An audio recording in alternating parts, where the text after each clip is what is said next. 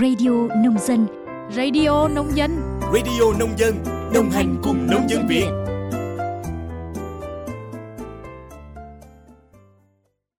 Biên tập viên Minh Quân xin kính chào quý vị và các bạn thính giả của Radio Nông Dân. Quý vị và các bạn đang nghe bản tin nhịp sống nông thôn mới. Bản tin hôm nay ngày 27 tháng 11 năm 2023 sẽ có nội dung về sự kiện của Hội Nông dân trên toàn quốc về tình hình hoạt động sản xuất của ngành nông nghiệp.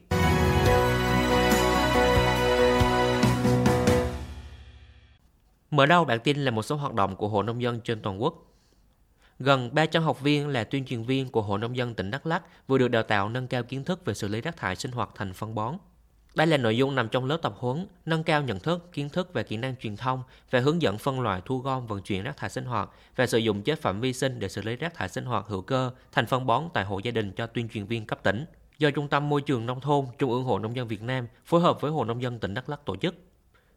Bên cạnh các chuyên đề về chủ trương, đường lối, chính sách, pháp luật của Đảng, Nhà nước và Hội Nông dân Việt Nam về công tác bảo vệ tài nguyên môi trường, ứng phó với biến đổi khí hậu, phòng chống và giảm nhẹ thiên tai, các học viên được báo cáo viên hướng dẫn kỹ thuật về phân loại, thu gom, vận chuyển rác thải sinh hoạt và sử dụng chế phẩm vi sinh để xử lý rác thải sinh hoạt hữu cơ thành phân bón tại hộ gia đình. Các kỹ năng về tuyên truyền, giáo dục, vận động hội viên nông dân về thu gom, phân loại và xử lý rác thải bảo vệ môi trường nông thôn. Lãnh đạo Trung tâm Môi trường Nông thôn đánh giá, lớp tập huấn là hoạt động có ý nghĩa quan trọng, giúp các cán bộ, hội viên nông dân tỉnh Đắk Lắk sẽ có những đóng góp tích cực về việc thay đổi nhận thức và hành động của người dân trong việc giữ gìn cảnh quan môi trường nông thôn xanh, sạch, đẹp, nâng cao chất lượng cuộc sống và chăm sóc sức khỏe cho cộng đồng dân cư nông thôn.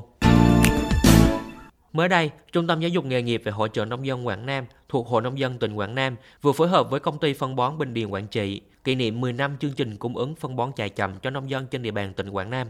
Bắt đầu từ năm 2013, chương trình nhằm mục tiêu cung ứng phân bón đảm bảo chất lượng, giá thành ổn định đến với nông dân, tránh tình trạng nông dân mua phải phân bón giả, kém chất lượng trôi nổi trên thị trường. Đồng thời gắn với chuyển giao kiến thức, kỹ thuật sử dụng phân bón, phòng tránh sâu bệnh dịch hại trên cây lúa. Sau hơn 10 năm hoạt động, hiện nay tỉnh Quảng Nam có hàng ngàn hội viên nông dân từ 130 xã phường, thị trấn của 13 huyện, thị xã, thành phố tham gia tiêu thụ với sản lượng gần 30.000 tấn phân bón, với giá trị hơn 300 tỷ đồng. Từ đó, giúp đỡ nhiều hội viên nông dân có hoàn cảnh khó khăn, thiếu vốn sản xuất, yên tâm về chất lượng dịch vụ vật tư đầu vào, giảm áp lực tài chính khi về vụ sản xuất. Chuyển sang một số thông tin nổi bật về nông nghiệp. Trước thực tế xuất khẩu tôm hùm bông sang thị trường Trung Quốc gặp khó khăn nhiều tháng qua, lãnh đạo Bộ Nông nghiệp và Phát triển Nông thôn vừa có ý kiến chỉ đạo giải quyết tình hình này. Theo ông Lê Bá Anh, Phó Cục trưởng Cục Chất lượng, Chế biến và Phát triển thị trường nông sản, từ đầu năm 2021, Trung Quốc quy định tôm hùm bông nằm trong danh sách nguy cấp nhóm 2. Đến tháng 5 năm 2023, Trung Quốc tiếp tục sửa luật bảo vệ động vật hoang dã, trong đó cấm đánh bắt, sử dụng, giao dịch, buôn bán tôm hùm bông tự nhiên. Hiện nay, mặc dù phía Trung Quốc không cấm nhập khẩu tôm hùm bông nuôi, tuy nhiên, nhà chức trách nước này xác định nếu con giống khai thác từ tự nhiên thì cũng được coi là tôm hùm khai thác tự nhiên. Tôm hùm nuôi phải bắt nguồn từ con giống F2. Thứ trưởng Bộ Nông nghiệp và Phát triển Nông thôn Phùng Đức Tiến yêu cầu các đơn vị liên quan cần tập trung nghiên cứu và tháo gỡ xuất khẩu tôm hùm, yêu cầu Cục Thú y xem xét thời gian cách ly, cơ sở thực tiễn khoa học liên quan đến vấn đề kiểm dịch, tránh gây ảnh hưởng tới quá trình nuôi trồng của người dân. Thứ trưởng cũng đề nghị các địa phương tham mưu cho tỉnh ủy, ủy ban nhân dân cấp tỉnh kế hoạch thực hiện các nội dung của đề án phát triển nuôi biển Việt Nam đến năm 2030, tầm nhìn đến năm 2050, đặc biệt phải tháo gỡ khó khăn, thúc đẩy gia mặt biển và các quyền sử dụng mặt biển để người dân, doanh nghiệp yên tâm đầu tư vào nuôi biển. Vào chiều nay, Gala Nông dân Sơn La với tiêu thụ nông sản sẽ diễn ra tại thành phố Sơn La, tỉnh Sơn La. Đây là hoạt động do Báo điện tử Dân Việt phối hợp với Hội Nông dân tỉnh Sơn La thực hiện, nằm trong chương trình phối hợp công tác năm 2023 giữa Trung ương Hội Nông dân Việt Nam và tỉnh ủy Sơn La. Theo dự kiến, sự kiện sẽ có khoảng 200 đại biểu tham dự là lãnh đạo Báo điện tử Dân Việt, lãnh đạo Ủy ban Nhân dân tỉnh Sơn La, lãnh đạo các sở ngành, các huyện, thành phố, cùng các doanh nghiệp, hợp tác xã và đông đảo hội viên nông dân trên địa bàn tỉnh Sơn La. Tại buổi gala, các đại biểu sẽ cùng nhau trao đổi, thảo luận, đưa ra các giải pháp về xây dựng vùng nguyên liệu sản xuất và tiêu thụ nông sản trên địa bàn tỉnh Sơn La, vai trò và hiệu quả kết nối nông sản cũng như định hướng phát triển thị trường trong thời gian tới, đăng ký bảo hộ nhãn hiệu, chỉ dẫn địa lý với nông sản Sơn La. Trong đó, nội dung thảo luận sẽ nhấn mạnh vai trò của các doanh nghiệp, hợp tác xã trong việc hỗ trợ nông dân phát triển sản xuất và tiêu thụ nông sản, tham gia kết nối tiêu thụ nông sản cũng như cam kết tiếp tục đồng hành cùng hộ nông dân trong kết nối tiêu thụ sản phẩm. Lãnh đạo các cơ quan chức năng, doanh nghiệp, hợp tác xã kỳ vọng chương trình sẽ ghi nhận nhiều ý kiến trao đổi tâm huyết, tạo cơ sở xây dựng các giải pháp thiết thực phát triển nền nông nghiệp tỉnh Sơn La. Từ nay đến hết ngày 30 tháng 11, thành phố Bắc Cạn đăng cai tổ chức hội trợ công thương khu vực Đông Bắc Bắc Cạn năm 2023. Theo đó, hội trợ nhằm triển khai chương trình khuyến công quốc gia năm 2023, thúc đẩy hoạt động giao thương giữa các địa phương, các doanh nghiệp, hợp tác xã vùng Đông Bắc nói riêng và trong cả nước nói chung. Qua đó, giới thiệu, quảng bá về sản phẩm công nghiệp nông thôn tiêu biểu và các sản phẩm ô cốp, sản phẩm đặc trưng của tỉnh Bắc Cạn, các tỉnh vùng Đông Bắc.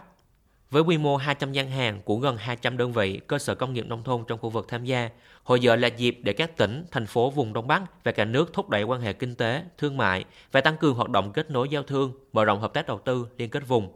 Sự kiện cũng là điểm hẹn lý tưởng để các doanh nhân, doanh nghiệp, hợp tác xã, cơ sở công nghiệp nông thôn gặp gỡ, quảng bá, giới thiệu, trao đổi, chia sẻ kinh nghiệm, tìm hiểu thông tin thị trường, kết nối tiêu thụ sản phẩm đến các đối tác. Đồng thời, đây cũng là cơ hội để nắm bắt nhu cầu, thị hiếu khách hàng, qua đó tiếp tục nâng cao chất lượng sản phẩm, xây dựng kế hoạch sản xuất kinh doanh thích hợp đón đầu xu thế thị trường.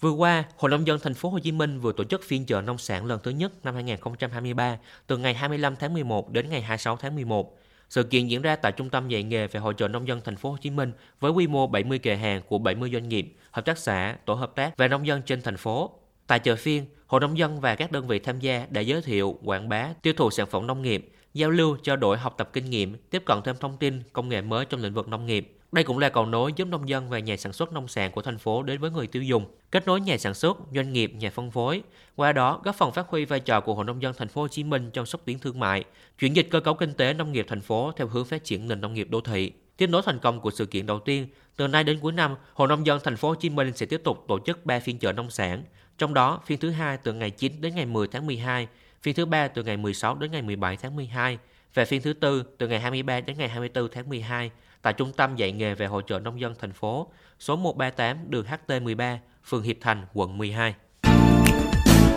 Sau đây là một số thông tin dự báo thời tiết xấu trên biển. Theo Trung tâm Dự báo Khí tượng Thủy văn Quốc gia, khu vực Bắc Biển Đông, bao gồm vùng biển quần đảo Hoàng Sa có gió mạnh cấp 6, đêm gió mạnh dần lên có lúc cấp 7, giật cấp 8, cấp 9, biển động mạnh. Vùng biển phía Bắc của khu vực giữa Biển Đông, vùng biển phía Tây của khu vực Nam Biển Đông, bao gồm vùng biển phía Tây quần đảo Trường Sa và vùng biển từ Quảng Trị đến Cà Mau, gió mạnh cấp 5, có lúc cấp 6, đêm gió mạnh dần lên cấp 6, giật cấp 7, cấp 8, biển động. Vào ngày mai 28 tháng 11, khu vực Bắc Biển Đông, bao gồm vùng biển quần đảo Hoàng Sa có gió đông bắc mạnh cấp 6, có lúc cấp 7, giật cấp 8, cấp 9, sóng biển cao từ 3 đến 5 mét, biển động mạnh. Vùng biển phía Bắc của khu vực giữa Biển Đông, vùng biển phía Tây của khu vực Nam Biển Đông, bao gồm vùng biển phía Tây quần đảo Dương Sa và vùng biển từ Quảng Ngãi đến Cà Mau, có gió Đông Bắc mạnh cấp 6, giật cấp 7, cấp 8, sóng biển cao từ 2 đến 4,5 m, biển động. Vào đêm ngày 28 tháng 11, gió trên các vùng biển có xu hướng giảm dần. Thông tin vừa rồi đã khép lại bản tin ngày hôm nay. Cảm ơn quý vị và các bạn đã chú ý lắng nghe. Xin chào tạm biệt và hẹn gặp lại.